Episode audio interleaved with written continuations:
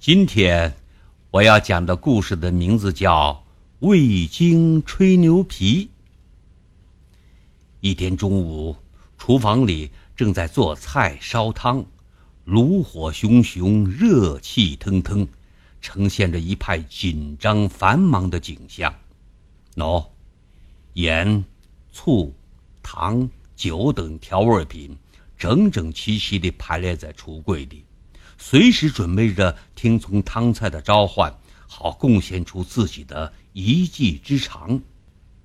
突然，味精从橱柜里挤了出来，站在众多的调味品面前，昂首挺胸，傲慢地挥挥手，大声说：“去去去去去！你们都靠边站！谁不知道我大名鼎鼎的谷氨酸钠是最鲜美的调味品？只要有我在。”白水也能变成鸡汤。盐、醋、糖、酒等调味品互相看了看，谁也没有说话。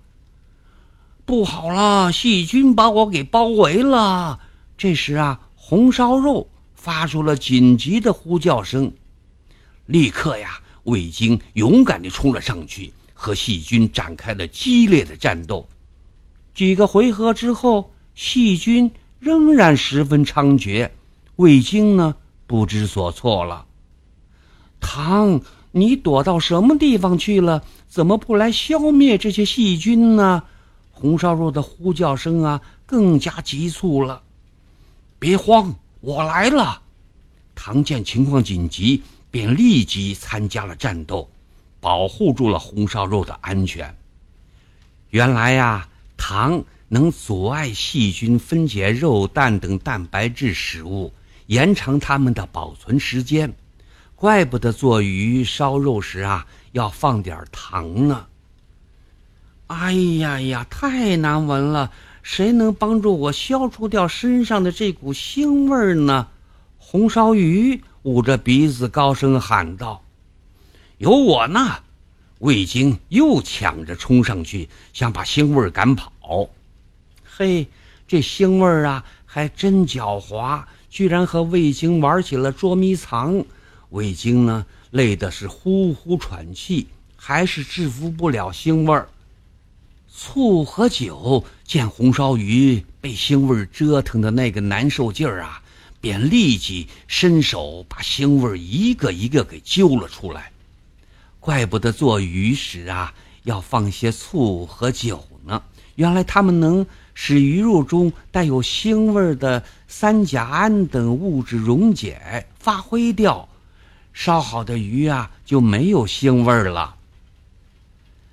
醋和酒可神了，它俩碰到一块儿啊，就能生成一种有芬芳香味的物质。你闻闻，好香啊！糖对味精说：“哼，这也没有什么了不起的。”味精还是不服气。你要多看别人的优点。你看，醋还能帮助蔬菜中的钙、磷、铁溶解，使人体呀容易吸收利用。严公公耐心地帮助着味精。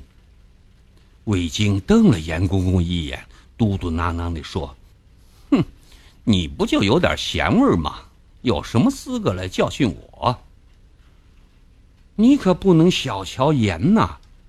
它是人和一切物质的命根子，它做调味品的历史也最长。醋十分严肃地对味精说：“怎么，我的身体里也含有盐呐？”突然，味精像泄了气的皮球一样，一屁股坐在了地上。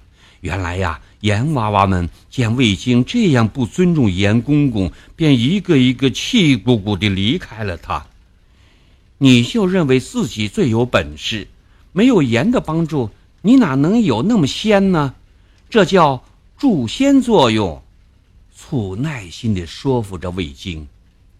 盐公公哈哈大笑，对调味品们说：“嗯，味精是后起之秀。”它不仅特别的鲜美，还能滋补人体，解除大脑疲劳。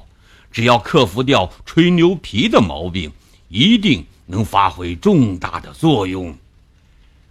卫星的头脑冷静下来了，他勇敢地向大家承认了错误，表示愿意和众多的调味品们合作，为汤菜的鲜美做贡献。